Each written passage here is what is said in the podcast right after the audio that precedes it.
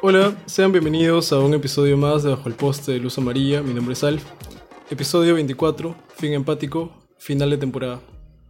A lo largo de esta temporada hemos venido hablando de diferentes temas y también de cosas personales. Pero ¿qué engloba todo esto y qué hace que todo esto tenga sentido? Porque no te vas a tratar bien a ti si no tratas bien a los demás, no vas a entender nada. El punto es la empatía, el fin empático de todo lo que nos hace humanos, lo que nos hace vivir en una sociedad, lo que hace que podamos amar a otra persona. El día de hoy tenemos a buena parte de los invitados de toda la temporada. Solo unos cuantos no han podido estar por obvias razones y Ronieco porque seguro ya está durmiendo. En esta primera parte del episodio del día de hoy tenemos a Galo del episodio de Inti Brian, a Ia del episodio del bullying y a Minorca del episodio más colorido de toda la temporada. Muchas gracias, Alf, por la invitación. Gracias. Hola, gente. Volví. Quiero iniciar esto preguntándole a cada uno qué, qué es la empatía para ustedes o cómo la describen en sus vidas. Pucha, para mí la empatía es, mm, bueno, básicamente es ponerse en el lugar de la otra persona. Es ser la otra persona, pensar como la otra persona y saber qué es lo que puede sentir y hacer las cosas sin un fin esto malo, ¿no? Al menos para mí es eso. La empatía es como sentir lo que siente la otra persona. Como dijeron, ponerte en el lugar de la otra persona. Ser considerado con los sentimientos de las demás personas. Ah, para mí la empatía es salir de tu, de tu mundo prácticamente y entrar en el mundo de la otra persona. Es, creo que todos esos conceptos están bien, bien amarrados. Claro, creo que desde que somos pequeños nos enseña la empatía así, ¿no? Como el de ponerte en los zapatos del otro. Creo que nunca entendí bien la empatía hasta que crecí y recién chocó contra mí. Creo que no te das cuenta de la empatía hasta que, que te tratan mal o algo choca contra ti de frente para darte cuenta y decir, oh, debo tratar a la gente como quisiera que me traten. Sí, yo, yo lo entendí cuando, de hecho, tam- también igual que tú, cuando me empezaron a tratar de la manera más horrible. Entonces dije, oye, ¿por qué si yo trato bien a las personas? ¿Por qué no me tratan de esa manera? Entonces, desde ese día empecé a practicar. Bueno, de hecho siempre lo he hecho, pero nunca fui consciente. Me refiero al hecho de practicar, el tratar a todas las personas como me gustaría que me traten. ¿Cómo lo practicas? Exactamente. Pucha, ¿qué me gustaría que, que pasara, no? Entonces, siempre pongo a las personas primero antes que a mí. Sé que está mal, pero esto veo a las personas como si fuesen personas que quiero, personas cercanas, parientes, por así decirlo. Porque si seguimos pensando en que todas las personas son extrañas, vamos a tratarlas como cualquier cosa, pero en realidad no es así.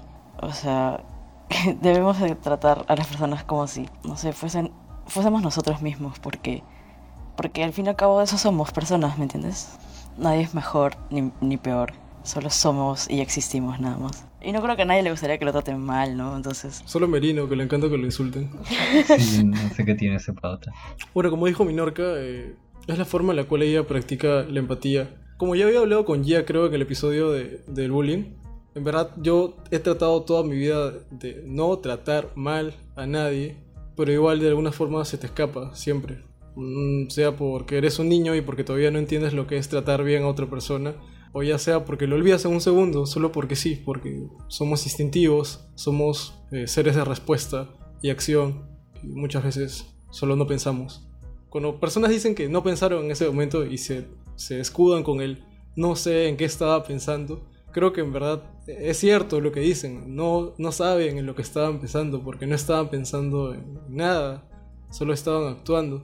Con esto quiero llegar a, a saber cómo ustedes tuvieron su primer impacto con la empatía.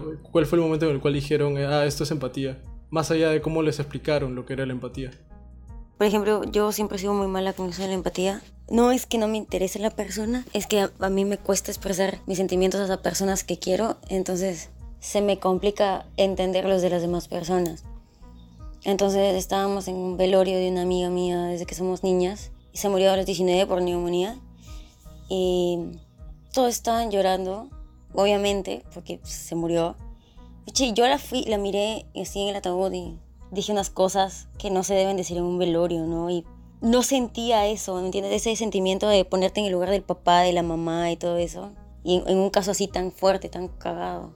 Fue mu- muy extraño no poder, digamos, sentir eso. Y esa persona fue mi amiga de toda la vida. Me chocó después, por decirlo así, pero nunca he podido tener empatía así dura por las personas. He tenido que aprender poco a poco a que cuando alguien llora o alguien eso es porque pues, se siente mal y hay cosas que a veces yo digo porque estoy molesta o lo que sea que, que tengo que controlarme y no decirlas para no herir los sentimientos de los demás. A pesar de que no sea algo que yo sienta, pero pues aprendí ¿no? a tener empatía.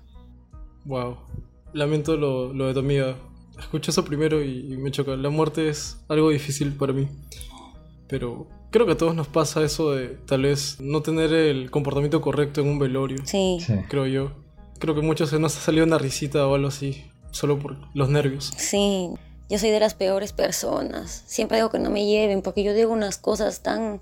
Cuando se murió mi abuela lo que dije fue, miren el lado bueno, ya tenemos sala y comedor. Ahí yo, ah, siempre digo cosas así, por eso ya no- me quedo callada o no voy. Fuera de contexto. sí. No deberíamos ni siquiera reírnos de esto, pero, pero bueno, el paso es olvidar. O sea, en, en el momento nadie se rió, pero ya luego pasó, pues. Es que, o sea, literalmente decía cosas sin sentido o, algo- o cosas así. No me ponía en el sitio de las otras personas. Tal vez fue tu miedo y tus nervios en ese momento de no saber cómo reaccionar. Puede ser. Y solo se te ocurrió tal vez bromear para sentirte bien. Pero también me pasa cuando las personas, o sea, las personas lloran a mi lado. Cuando alguien llora a tu costado, ¿tú qué sientes? Como que quieres abrazarlo, no siento consolarlo, ¿no es cierto? Sí, claro, creo que se sienta bien. Claro, sí. Lo que yo siento cuando alguien llora a mi lado y es al- algún amigo o familia es incomodidad. Y eso, o sea, es- no es normal. Yo lo que siento es una incomodidad al 100. Y literalmente no sé qué hacer. Con la mayoría de personas simplemente les digo como que ya no llores.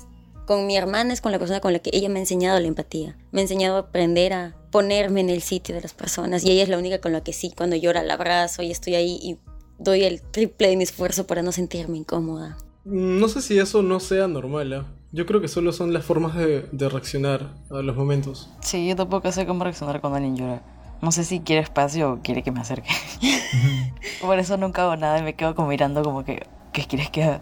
Por favor, dime algo. Estoy a tu servicio. Yo pregunto por si acaso. Sí, sí, porque de repente, no sé, en mi caso sí yo prefiero estar sola. Tú preguntas qué es lo que quieres, quieren que haga. No, solamente miro y trato de comunicarme telepáticamente con la persona tipo, "Oye, por ejemplo, Telepáticamente. con los ojos, abrázame o... que es muy incómodo preguntar, oye, ¿quieres que te abrace? No, pues, en realidad sí quiero hacerlo, pero, o sea, y si no quieres, y si me empujan... Pues ya sabes que no la debes abrazar y te quedas ahí mirándola como babosa. Oh, yo creo que la empatía, o sea, la experiencia de la empatía va de la mano con una mala experiencia. Sí, ¿no es cierto? Uno aprende así. Sí, ajá, porque es como nuestro momento de eh, tocar fondo y darnos cuenta de lo que verdaderamente es. Entonces, creo que todos vamos a encontrar una mala experiencia. En mi caso, a mí me han tratado súper mal, las personas en general. Entonces, es horrible, pues, que te traten mal sin saber por qué. Y también es tonto pensar que hay un porqué, porque las personas no deberían tratar mal a las otras personas. Claro. Entonces, eso es lo que, lo que pasa, ¿no? al menos conmigo. En mi caso son dos experiencias particulares que justo me has hecho eh, entrar en retrospectiva, ¿no? Eh, yo soy hermano mayor de cuatro hermanos, pero antes solo éramos dos. Por mucho tiempo fuimos dos, entonces mi mamá siempre trató de que haya paz, ¿no? Siempre trató de que nos lleváramos bien y que seamos más que hermanos en todo, mo- en todo momento, ¿no? Y la experiencia de la empatía viene acompañada de una experiencia de compartir también, ¿no? Entonces a veces venían y me daban algo a mí con la esperanza de yo compartirlo con él, ¿no? mitad mitad o como sea que nos vayamos a, a repartir. Comida, por ejemplo, juguetes. Muchas veces eh, veía que mi hermano me veía, como ya era hermano mayor, él, él quería que yo le compartí y yo no lo hacía, ¿no? Porque éramos niños, éramos niños, entonces no me decían específicamente compártelo, ¿no? Simplemente así. Entonces un día así se incomodó, ¿no? Se sintió mal y empezó a llorar porque no, no, no veía eso, no veía que lo estaba compartiendo. Entonces eso me hizo reflexionar a mí en ese momento y, y brindarle parte de, ¿no?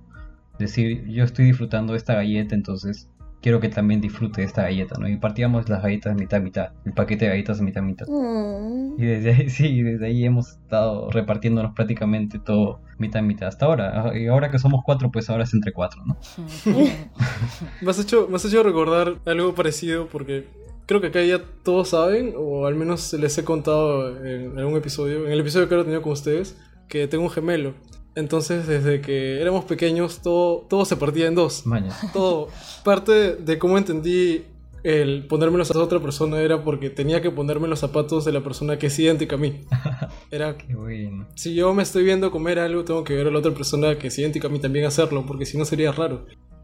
Entonces, sí entiendo lo que dices tú, porque eso que, que te meten en la cabeza de que tienes que partir todo en dos, al menos al principio, y luego cuando ya no tienes a tu gemelo ahí, o a tu hermano, y tienes que estar en la misma situación con otra persona, por ejemplo, comiendo una galleta con otra persona que no es tu hermano, Sí. sientes ese sentimiento de no poder comer solo en su cara, sino que también tienes que invitarle y también darle a la otra persona Claro, te enseña eso. Claro, es, es como que se- el primer vistazo, lo primero que tus padres te dicen como que debes hacer, ya después lo haces solo por porque sientes que eso es, es lo correcto. Claro.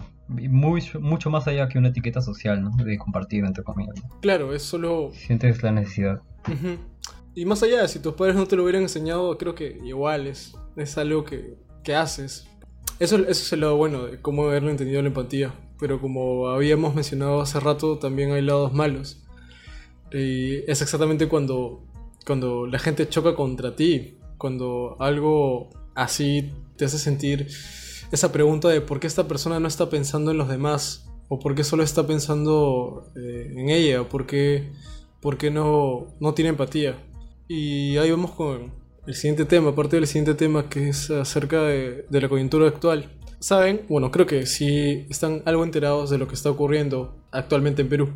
Después de todo, todo lo acontecido de Inti Brian y las marchas, ahora estamos en un nuevo episodio de Perú se va a la mierda con las vacunas de Sinopharm. Vacuna gay. Vacuna Gates. Que resulta que se dio a personas hasta, antes de tiempo y no se le dijo a nadie y se ocultó. Sí. Yo creo que el mejor ejemplo de falta de empatía total es este, Sí. al menos en nuestro país.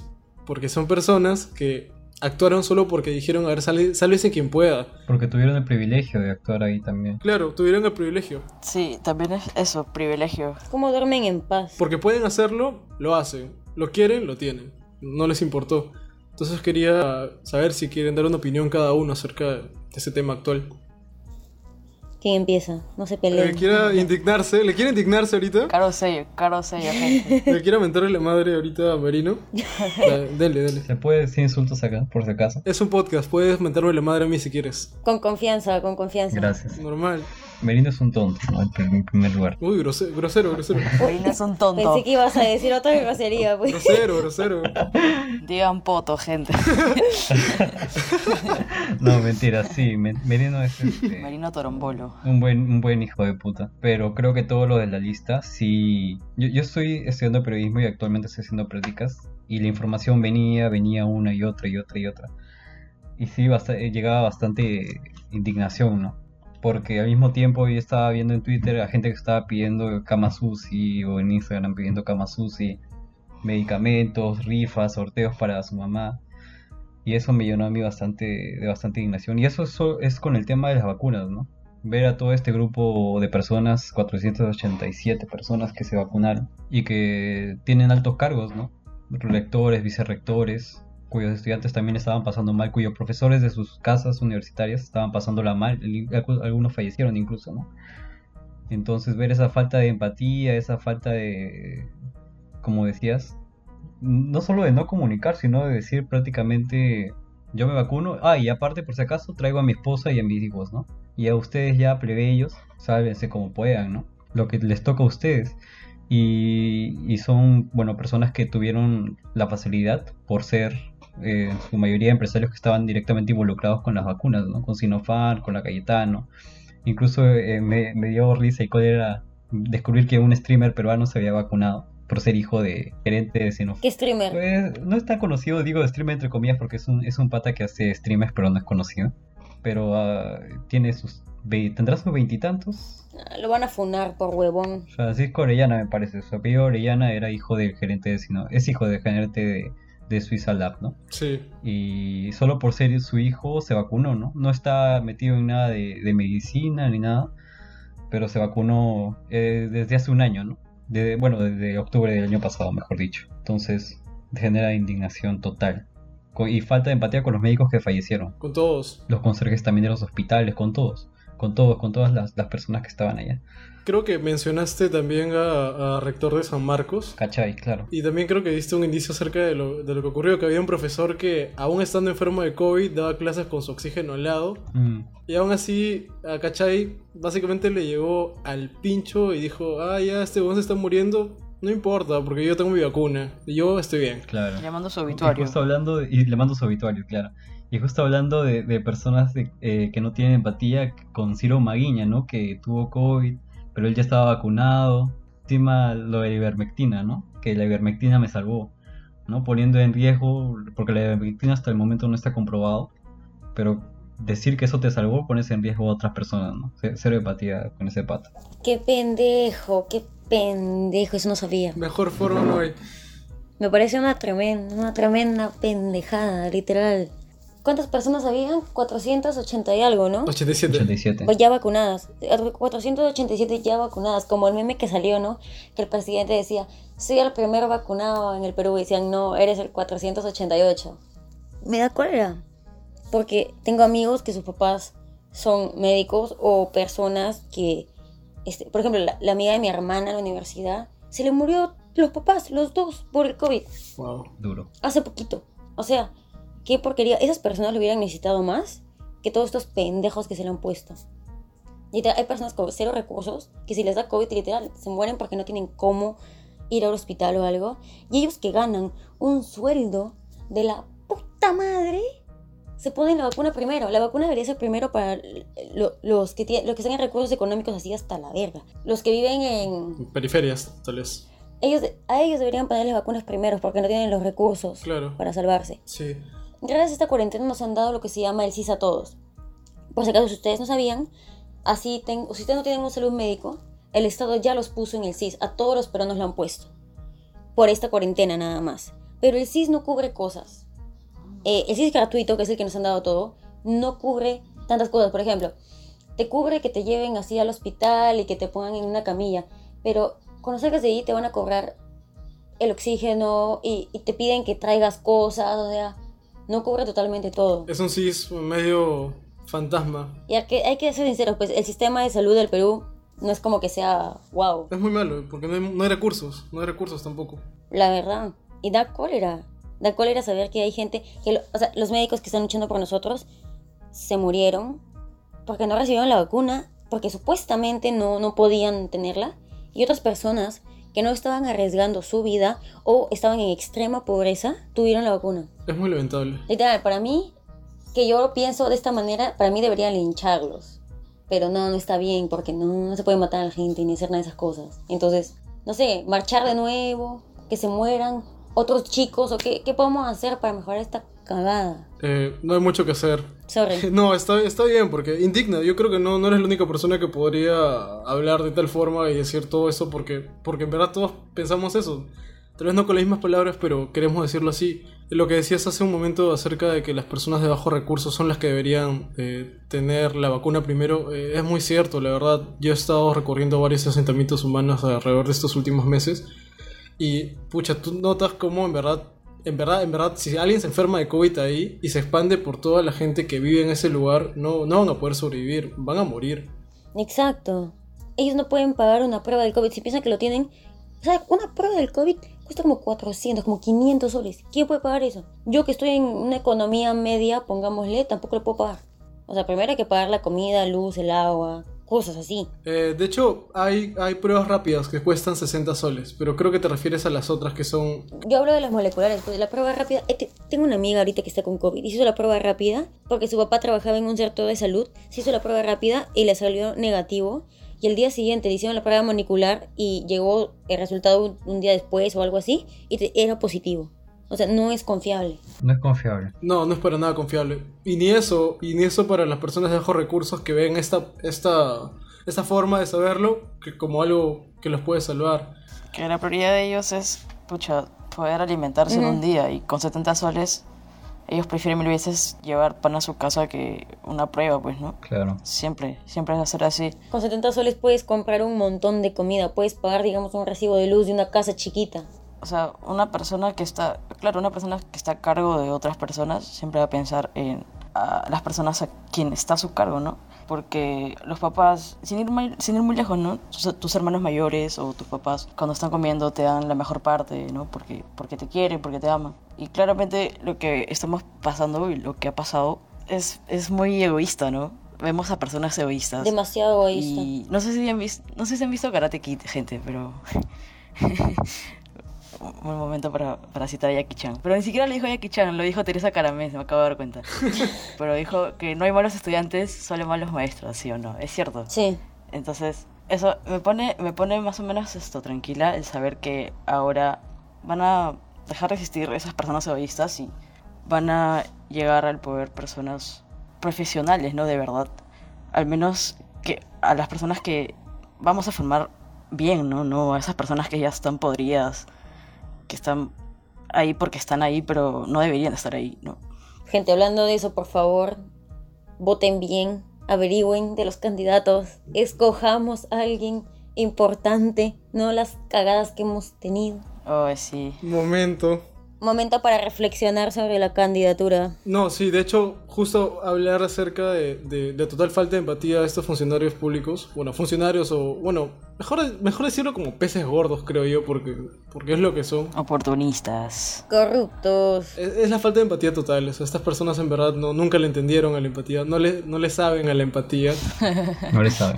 No le saben, simplemente no le saben. Porque si tú tienes empatía, te pones en los zapatos de la otra persona como ya lo explicamos, o sea, tú entiendes que no puedes tratar a las personas como, como no quisieras que a ti te traten. O sea, tú no puedes simplemente ponerte una vacuna porque quieres y te olvidas de las personas que en verdad necesitan esa vacuna.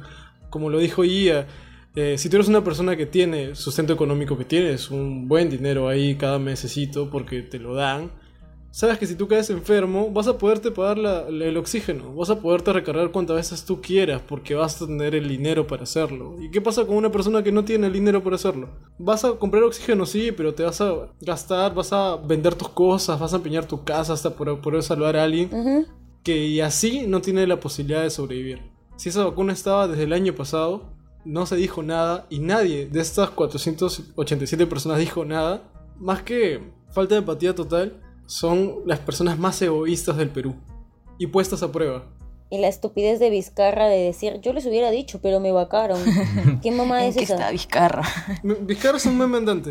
Vizcarra es un meme andante. Lamentable. Mira, yo, yo defendía a Vizcarra en algunas cosas que me parecía que hacía bien. CPP de Vizcarra. Cuando- pero espérate, espérate, no dejan de terminar antes de que me, me, fun- me, me funde, me fundes. Eh, pero luego fue como que cuando lo vacaron y toda la cosa, fue como que dije, bueno, tampoco es que Vizcarra haya hecho tanta cosa buena, ¿no? Sea, X. Y ahora con esto encima, qué huevada, de verdad. Es que también Vizcarra es el Pinocho del Perú, pues. O sea, no, no, no creo que seas la única persona que, que, que confió en Vizcarra. Dijo, ah, sí, Vizcarra nos va a salvar. Sí, bien". la verdad. Porque, porque en verdad él, él se pintó como, como la salvación, como, como vieron al viejito PPK, pues mírenme a mí, yo lo voy a hacer bien. Y no, pues, no lo hizo para nada bien y se fue destapando poco a poco, mentira tras mentira y se fue hundiendo una y otra vez.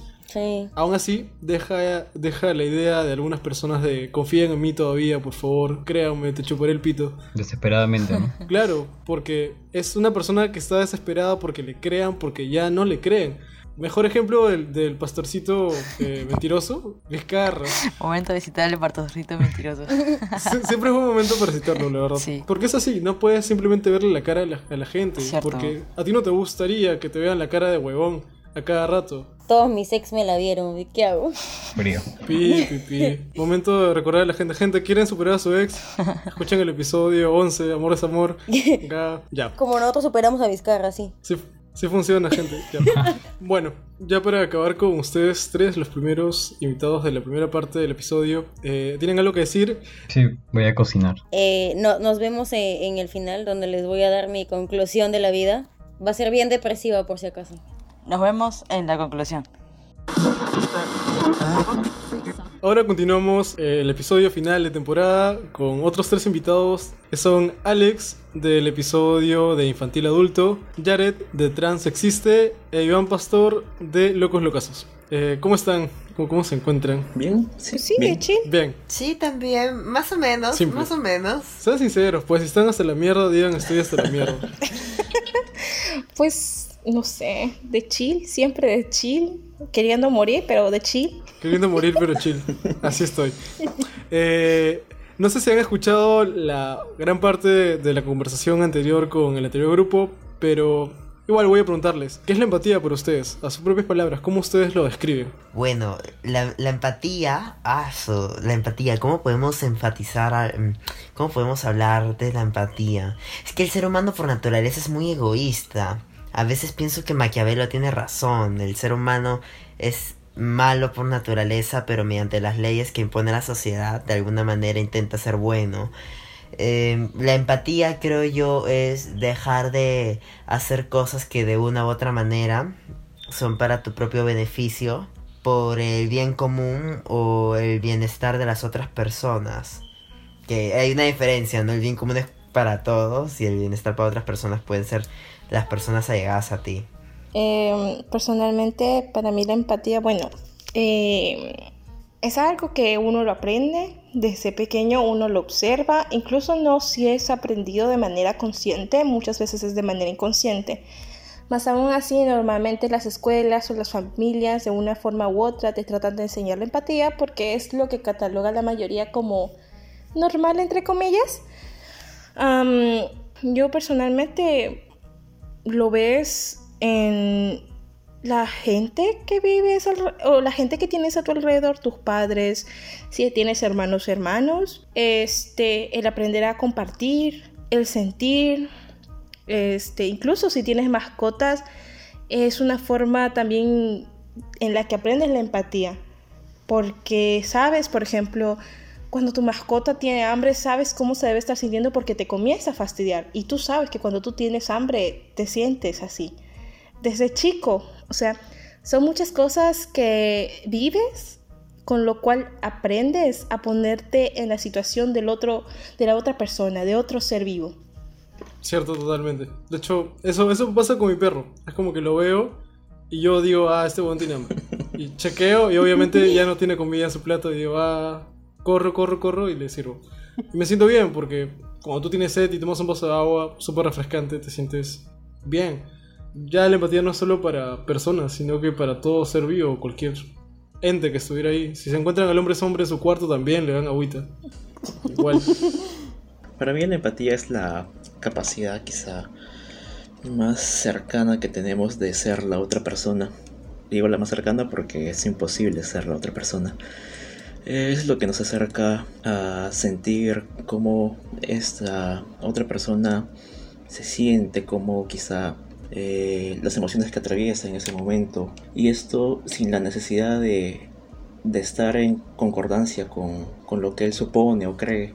Además de eso está el hecho de que está bastante ligado y comprometido con la, con la escucha activa. El hecho de, de intentar comprender a la otra persona en todos sus aspectos, no solamente en cómo se siente ya desde mi perspectiva, sino que intentar entenderlo desde los diversos aspectos que a ésta le rodean.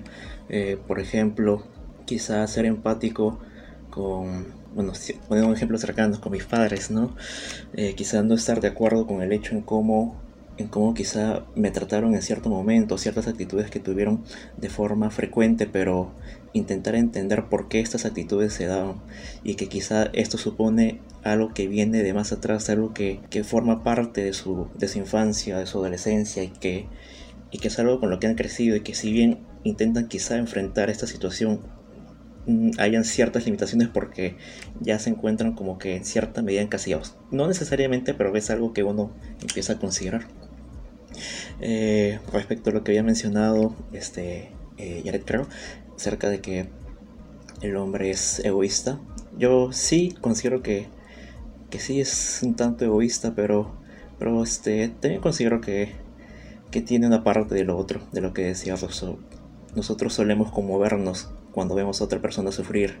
Es, es también natural de nosotros sentir cierta compasión, cierta empatía de la otra persona.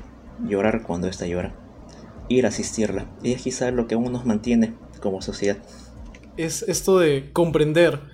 Yo creo que, que para tener empatía principalmente está el comprender a la otra persona para poder saber cómo, cómo reacciona ante eh, estímulos, ante situaciones, a cómo se siente, principalmente por lo de nuestros padres. ¿Cómo puedes eh, ir de frente contra tus padres sin pensar en cómo ellos han pensado cómo se han criado? El no pensar en, vivir en una burbuja, e imaginar que ellos pueden entender las cosas como tú cuando no pueden entenderlas como tú, cuando recién están aprendiendo a entenderlas. En el episodio del podcast Lazos Rotos, yo mencionaba que, que yo no quería mucho a mi mamá. Yo no tenía una forma de llamarla como madre por el hecho de que no, no aprendía cómo cómo había actuado antes. Yo no comprendía y no le entendía hasta que me di cuenta de que era una persona tal y como yo, que es una persona que siente que puede estar triste, que también puede estar feliz, puede actuar mal, puede ser egoísta en momentos, porque es así. Yo no sé cómo hubiera actuado en situaciones como ella, yo no sé qué hubiera hecho. Lo que sí sé es que puedo comprenderla y puedo entenderla y saber que actuó así que hizo cosas porque debió hacerlas y ya. Principalmente para entender la empatía es eso, comprender a la otra persona, saber por qué hace lo que hace y por qué dice lo que dice y ser tal vez mejor o tal vez eh, a poder ayudarlo con tus acciones y con lo que dices y cómo interactúas con las personas. Es curioso cómo todos somos un, una mezcla de las experiencias que acumulamos de las otras personas que a la vez son una enciclopedia de experiencias que tienen con otras personas y cómo nuestra personalidad se va moldeando en base a nuestro entorno y lo que vamos adquiriendo.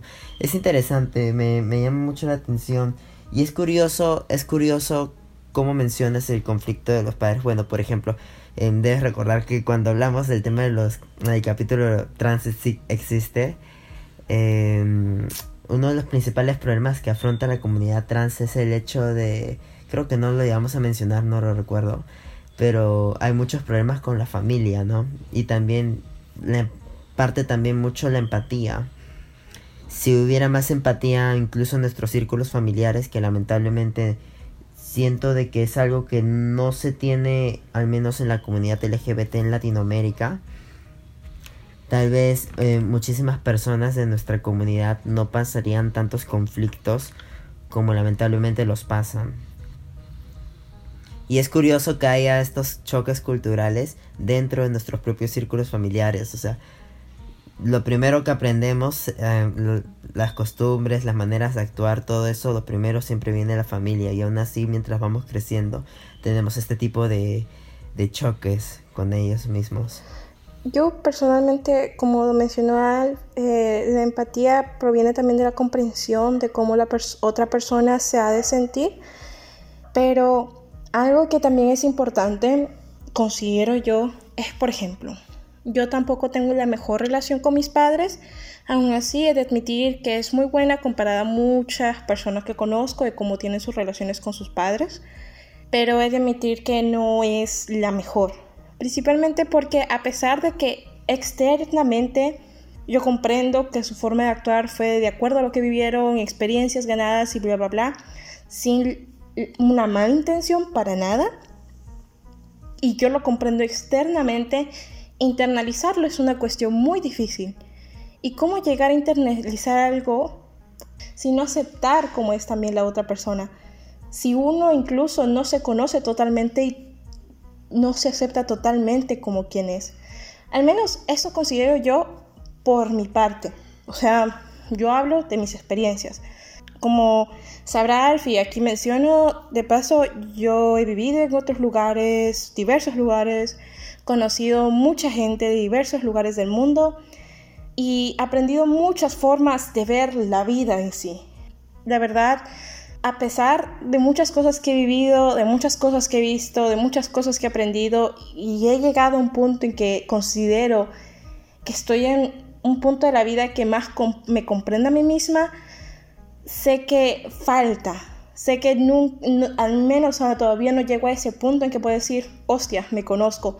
Y comprendo también por qué a veces con mis, padres tienen esa falta de empatía o incluso comprensión conmigo porque yo también la tengo con ellos, porque vivimos en un universos totalmente diferentes y todavía, todavía no llegamos a ese punto de aceptación personal para poder aceptar a otros. Claro que en conjunto trabajamos y vemos por esa parte Y es también nuestro punto de vista como familia y eso. Lo que dices es, es, muy importante, pero una parte de todo lo que dijiste me, me, puso a pensar en algo. Tú dices algo de que tenemos que aceptar a las personas, pero hay una diferencia entre aceptar y aguantar solo porque tienes que. Es que no sé, no considero que se trate de aguantar, porque, mira, eso es como digo, un punto de vista personal. Yo por muchos años, eh, mi padre tiene, tiene a veces actitudes que no son para nada de mi agrado, para nada. Especialmente ahora que vivo en un departamento eh, que él me paga y tengo que seguir ciertas normas de él. Claro. Pero, y que no entiendo, o sea, lo veo y digo, pues está mal. Porque, porque está mal. Muchos de sus puntos de vista es porque soy mujer. Entonces, como mujer, hay muchas cosas que no debo hacer, ¿sabes? Claro, eso es, algo absurdo. Entonces, para mí, todo eso, todo eso está mal. Y él también me explica por qué lo ve así. Y él me lo dice.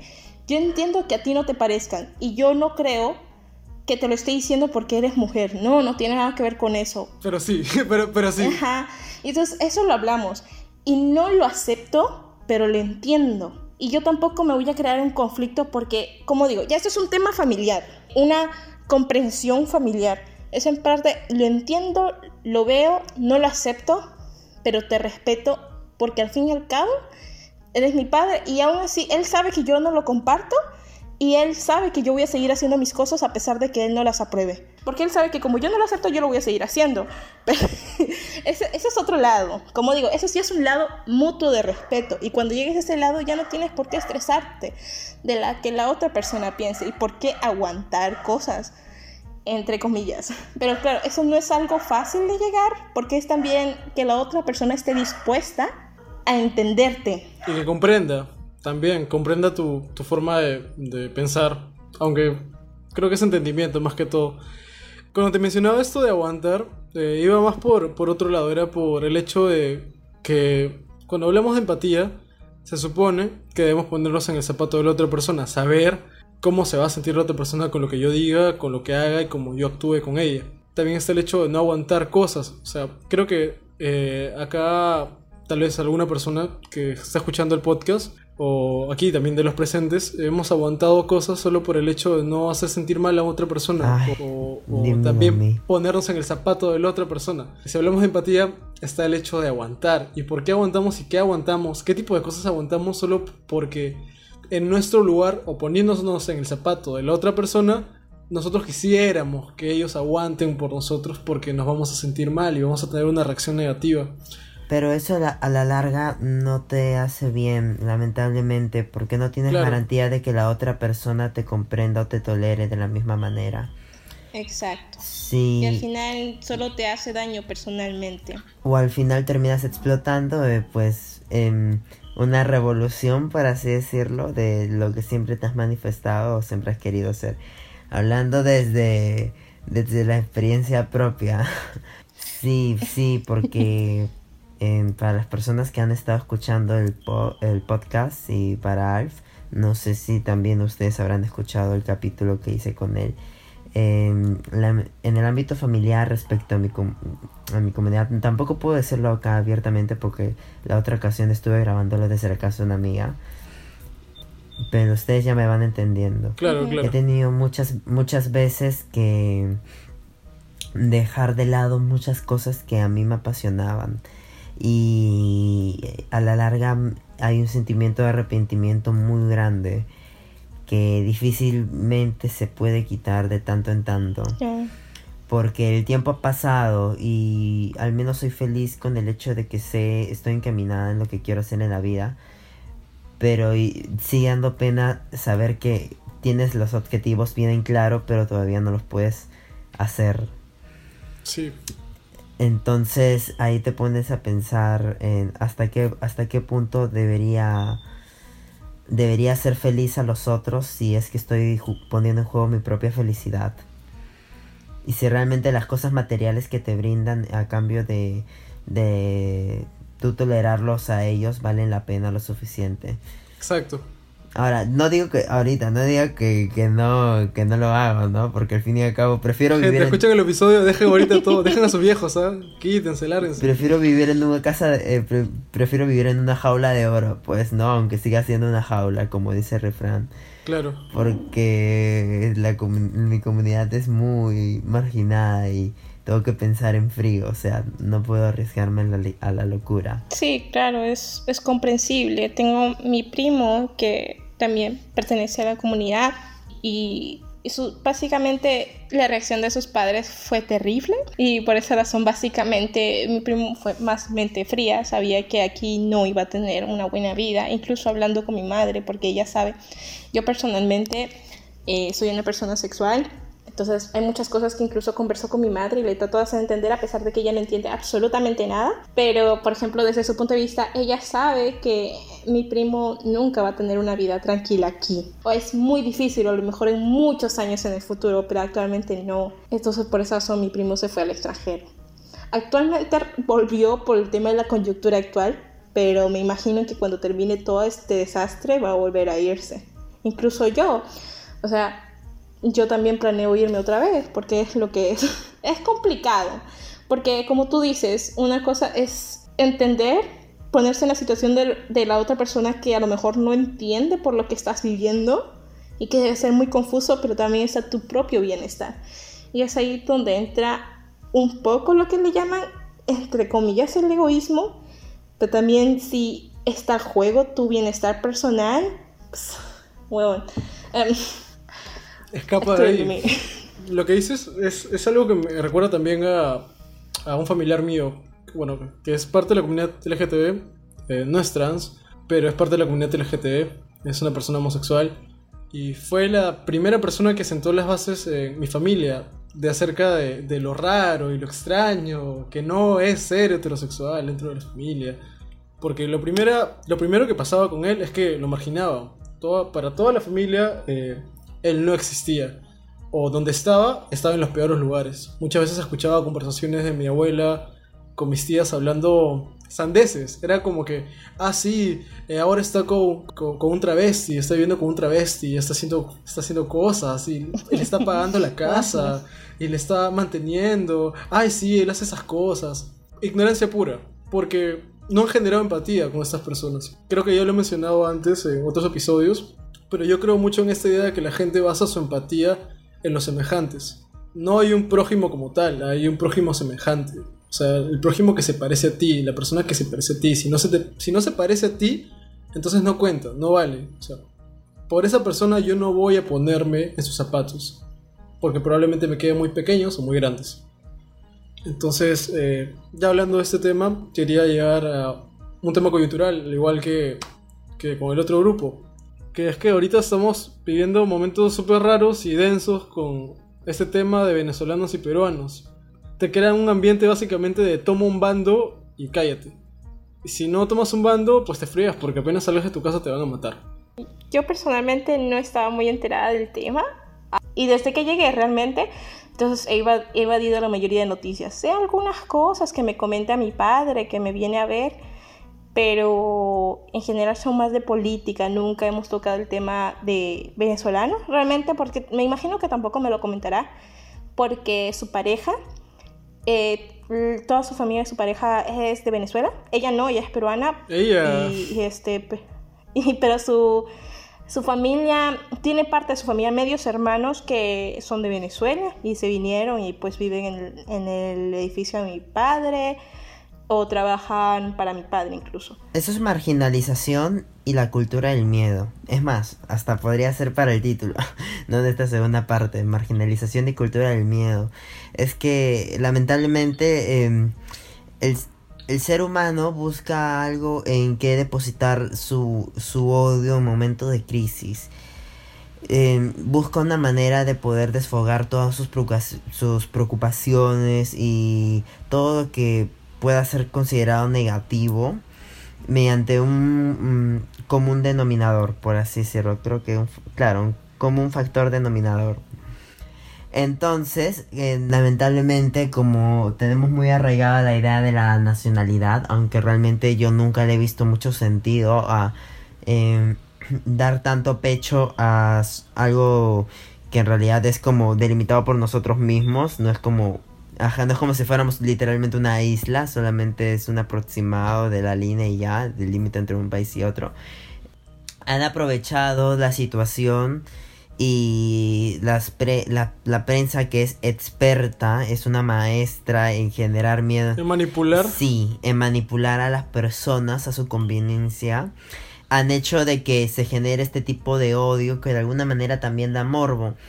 Y volviendo, es que me acuerdo un poco sobre el tema, de alguna manera como es que todos, es curioso ver cómo estos factores se repiten en cualquier ámbito de la sociedad.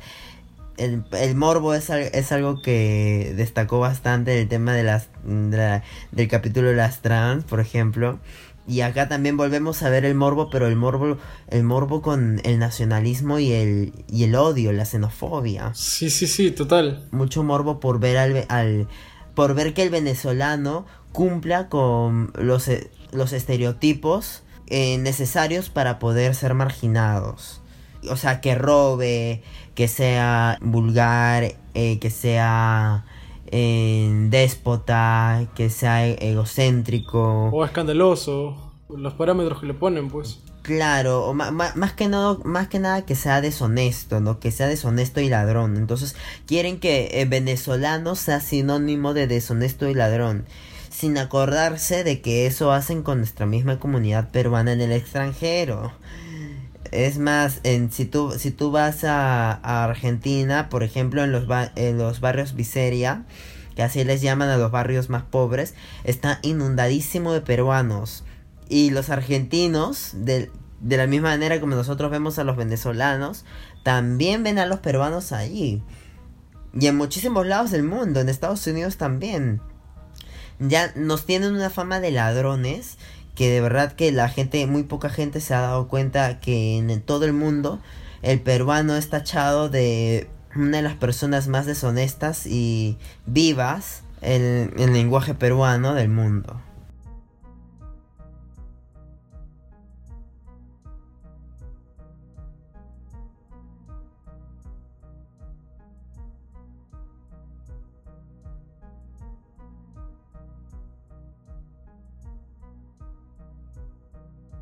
He estado en Alemania, es uno de los países con más terror al racismo en general. O sea, no puedes ser racista ni de, racista ni de broma. No puedes decir ese tipo de comentarios.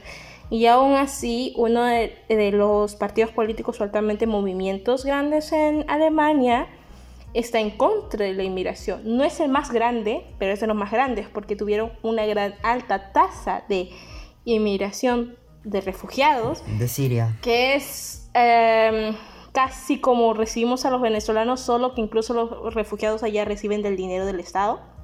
Acá no. Pero se mueren los peruanos, se mueren. y, huevón, por esa razón hay mucha gente que reniega de eso, porque es. Entre tanta gente que sí busca oportunidades, hay incluso más gente que no tiene buenas intenciones. Y hablando con amigos venezolanos que están viviendo por allá, me comentan, es natural porque la mayoría de venezolanos que tenían recursos pudieron pagarse vuelos para afuera.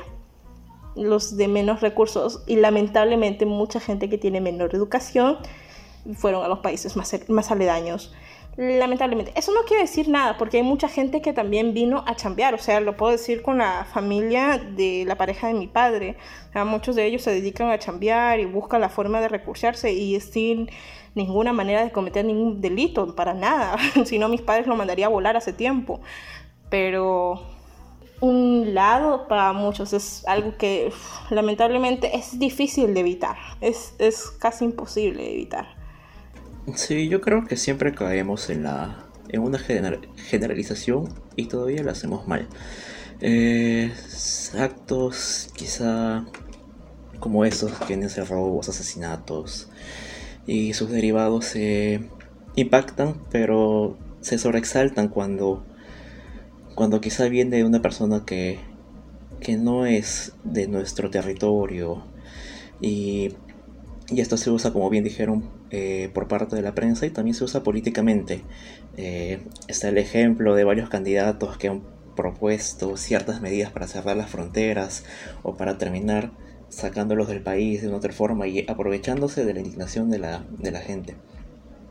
Eh, yo, yo no considero que, que se deba de catalogar a las personas como que varones, mujeres o con tal nacionalidad que realizan tal o cual actitud.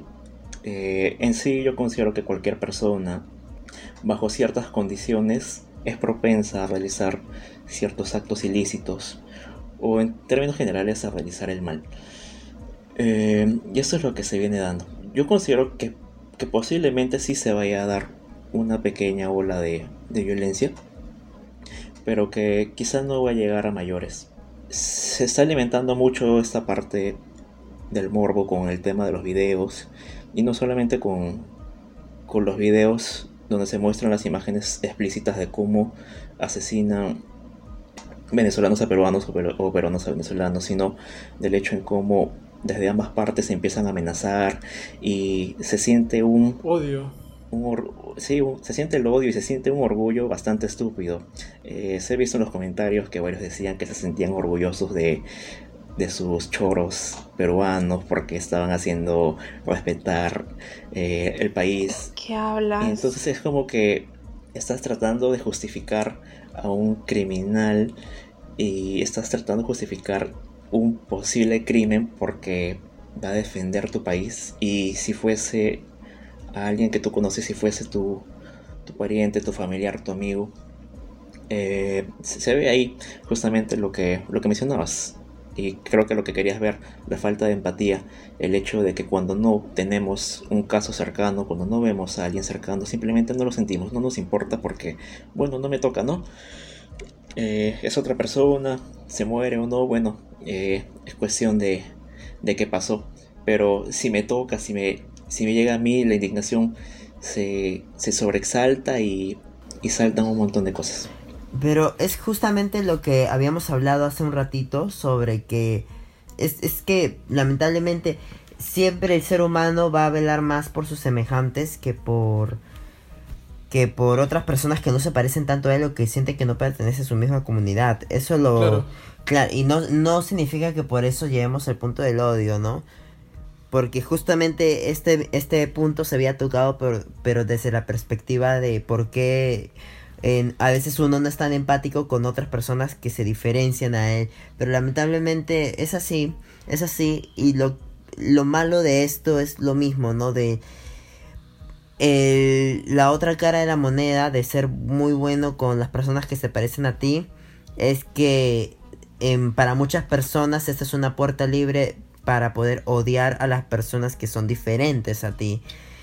Y llama mucho la atención como este factor con el tema de las nacionalidades, que en realidad no hay nada em, explícitamente escrito, que, o sea, ¿qué, es una nacionalidad exactamente, no? Si el límite entre un país y el otro es imaginario.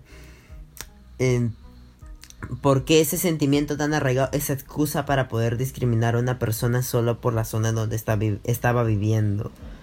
En sí tiene que ver con el sentido de pertenencia que solemos desarrollar con ciertos grupos, que varía Cierto. Eh, por diferentes grupos.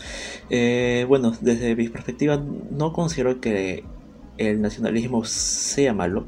La sobreexaltación de este, que creo que se llama chauvinismo, sí, porque lleva a considerar que quizá lo nuestro es mucho mejor que el del resto del mundo y que mediante estos discursos sobreexaltados se empieza a incitar la violencia.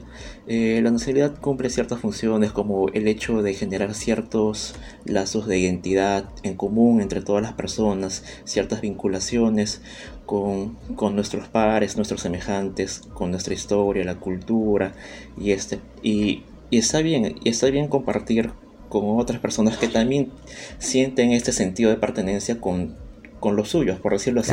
Pero cuando esto empieza a sobrepasarse, cuando esto empieza a llegar a creer de que un grupo es mejor que el otro, es cuando los problemas empiezan a, iniciar. Y esto y eso está bastante ligado con el miedo. Claro. Este, creo que se vio bastante cuando empezaron a llegar los venezolanos este, a Perú. Se, se, alimentaba mucho la idea de que ellos venían a quitarnos el trabajo, de que ellos venían a, a, este, a robar, que venían a delinquir, que, que estaban sobrepoblando aún más Lima y entonces metían ciertas ideas que generaban miedo a la población y esta como una reacción normal, por decirlo así, sin justificarla, generaban rechazo a estos grupos. Algo por la poca información que se tenía también, pues. Incluso esto se da por la empatía selectiva. Este, esta cuestión es principalmente porque es más fácil para nosotros como seres humanos eh, sentir empatía por, la, por el grupo que te sientes más identificado. Claro, esto mm, tampoco es excusa porque al fin y al cabo, si tú te identificas como ser humano como tal, deberías tener empatía y comprensión para todo el mundo. Pero claro, hay otras personas que se sienten más arraigadas a la identidad como su nacionalidad o como su género o como diferentes cosas. Y es ahí donde viene el problema, creo yo, porque lo que debería ser principal sería la identidad como ser vivo uno mismo. Pero bueno, esto se extiende de diferentes maneras como la empatía que puede llegar a tener un vegano a los animales, hasta el punto de que no está de acuerdo con ningún tipo de sufrimiento para ellos, así como otras personas, etc. Es un, e, es un ejemplo de la empatía selectiva y cómo funciona también. Eh, este, este hecho de la empatía selectiva, pero también junto al nacionalismo y la idea de que somos mejores que los demás, eh, es bastante preocupante porque esto no solo podría pasar con los venezolanos. De hecho, creo que a todos nos ha pasado que en el colegio nos han metido la idea, por alguna razón, de que los chilenos son nuestros grandes enemigos de toda la vida. O sea, ahí ha estado siempre esa idea. Bien tonta. Ay, ay, los chilenos están más ricos. Confirmo, confirmo, confirmo. Bueno. Pero pero esa, esa idea, esa idea de, generar un odio de un, ah, la comida peruana es mejor, ah, el pisco es peruano. Y sí, claro, el pisco es peruano, que quede claro. Pero la idea... ¿El pisco es peruano? Obvio. Pero la idea de... Es el... La idea de simplemente encerrarnos a nosotros como los dueños de la verdad y de lo correcto y simplemente olvidarnos de que en verdad todos somos personas como tal o sea, todos, o sea, no hay buenos ni malos dentro de una población porque en verdad los hay por todos lados. No hay como que enteramente una población va a ser mala. También, como decía Iván, cuando, cuando empezó la migración venezolana acá a Perú, la gente tenía miedo, pero por obvias razones, porque la información que generalmente se tiene internacional son las malas. Las malas noticias son las que se corren, no las buenas. ¿Y qué es lo que se habrá corrido todo Venezuela? Todos los asesinatos, los asaltos, toda la delincuencia. Entonces acá en Perú la gente lo recibió con, oh, solo hay eso en Venezuela. Entonces se crea esa idea falsa. Pero llegar al punto de generar tu, tu, opinión solo por la portada y el hecho de cómo es la persona y quedarte en esa y basarte en todo lo que ves en televisión. Es, es, simplemente es cojudo. Más que falta de empatía, es, es cojudazo. Porque no estás leyendo el libro, te estás viendo la parte de aforite, porque es color rosado, te, alejas porque rosado no es para ti. No. Para varones, la típica. Así no funciona. Me llamó mucho la atención como dijiste que desde el colegio nos enseñan a eh, creer, básicamente creernos eh, dueños de una verdad que no existe, ¿no? Tener un valor moral para definir las cosas que no, es, no está ahí en realidad. y también me llama mucho la atención el hecho de que hay un factor que pensándolo bien es que te enseña mucho a, amar a tu país, a tu país entre comillas. Yo creo que principalmente tal vez estoy un poco conspiranoica con eso. es una idea que se me surge. Merino reptiliano. Es como las ideas que se me surgen de la nada y sí tienen sentido, como la música pop fue la muerte de la música pop fue planeada. Ahí se las dejo. eh, el, Muchas veces se hace esta idea de nacionalismo y de que el peruano es mejor en tal sentido, en tal sentido, en tal sentido, porque creo yo de que alguna manera incentiva a que cualquier cosa que suceda y se necesita, digamos, gente que saque a defender el país, entre comillas, o sea, si va a la guerra o algún tipo de problema similar, sea más probable encontrar gente que realmente se ponga la camiseta y esa estrategia la han logrado bastante en la comunidad peruana. Y no, no es muy extrañar en realidad, ¿ah? Lo que dices es que se crean patriotas. Claro, pero o sea, esta no es tan, o sea, no es tan loco pensar en eso si nos ponemos, por ejemplo, en el caso de Estados Unidos, si lo vemos desde los desde otros ojos. De hecho, el marketing que se le ha hecho al soldado, a la imagen que se les ha dado de héroes, ha hecho de que número uno, muchísima gente se vea comprometida al momento de que sucedan algún tipo de guerras a ir a defender al país, entre comillas, otra vez. Y número dos, ha hecho de que muchísima gente, por la fama y la gloria, que en realidad es muy mala, aproveche este tipo de poder que se les da para abusar de él. Y eso también lo vemos acá, o sea, los hijos de puta de los policías de la, en la marcha, de verdad que se pasaron de bestias. Comentario personal. Sí, además de eso se usa como movimiento político por los lados nacionalistas. Eso mm, no lo considero como algo conspiranoico, no, creo que eso actualmente está como más visto por todos los años en que se ha tratado de inculcar. claro, pero no está muy a conciencia de la gente, no está muy a conciencia claro, de la gente. Claro, la gente no lo, no lo ve mucho porque es algo que estás tan habituado a escuchar y vivir que piensas que es natural, normal. Está exacto. En cambio, luego piensas, huevón, ¿de verdad esta es la manera en la que pienso? Yo personalmente, como no viví tan expuesta a ese nacionalismo intenso, porque crecí en una escuela diferente, este, cuando salí de la escuela y conocí a más gente de afuera, o sea, más compatriotas, por así decirlo, me di cuenta que estaba muy marcado eso. Y fue como en plan, dude, ¿en serio? ¿Por qué? por, esa es mi pregunta, ¿por qué te apartas del resto del mundo de diferentes puntos de vista incluso? Te das cuenta que normalmente arraigan ese nacionalismo intenso en las escuelas, principalmente a población de diferentes recursos. Eh, podemos decirlo menores, es que no siento que, pucha, sea el término más adecuado, pero eh, así. Y cuando vives en otro ambiente no te arraigan tanto el nacionalismo para nada. o sea... Pero eso, eso, eso es un privilegio, el hecho de que no habrás tenido el nacionalismo tan marcado. Claro. y por esa razón no están tan arraigados a ese sentimiento de empatía del resto del pueblo peruano y por esa razón yo creo que no se sintieron para nada mal al tomar las vacunas, eh, bueno, ahora tenemos a todos los invitados eh, del episodio final de temporada de Bajo el Poste de Luz María. Ya como para finalizar, creo que estamos, estamos viendo la empatía más por el hecho de, de quién se parece a nosotros o que somos mejores que alguien. Creo que la gente está olvidando que delincuentes hay en todos lados personas malas están en todos lados, buenas y malas están por ahí. O sea, si venía una migración, obviamente que dentro de las personas que migraban no habían puros ángeles, pues. Y eso lo sabíamos. Pero también está el hecho de verlas como personas. Ya sobre esto, eh, quería saber si tienen una opinión respecto a eso. Ah, yo eh, creo que como reflexión final diría gente siempre traten de, ver otras realidades, ¿no? No, siempre, no cerrarse en su esfera, porque todas las personas necesitan ser humanizadas, ¿no? Ver siempre desde otras perspectivas, pero tener empatía, ¿no? Y al final poder conversar y entenderlas. Tiene mucha razón. Eh, deberíamos practicar la empatía, porque no pierdes nada al intentarlo. Y en verdad se crea un ambiente de armonía bien, bien chévere. Y creo que si todos fuésemos empáticos, al menos, en el, al menos el Perú sería otro, ¿no? Y estoy segura de que nadie querría irse de este país. Claro, habría menos injusticias también. La gente dejaría de pasar por encima de todos. Sí, la verdad.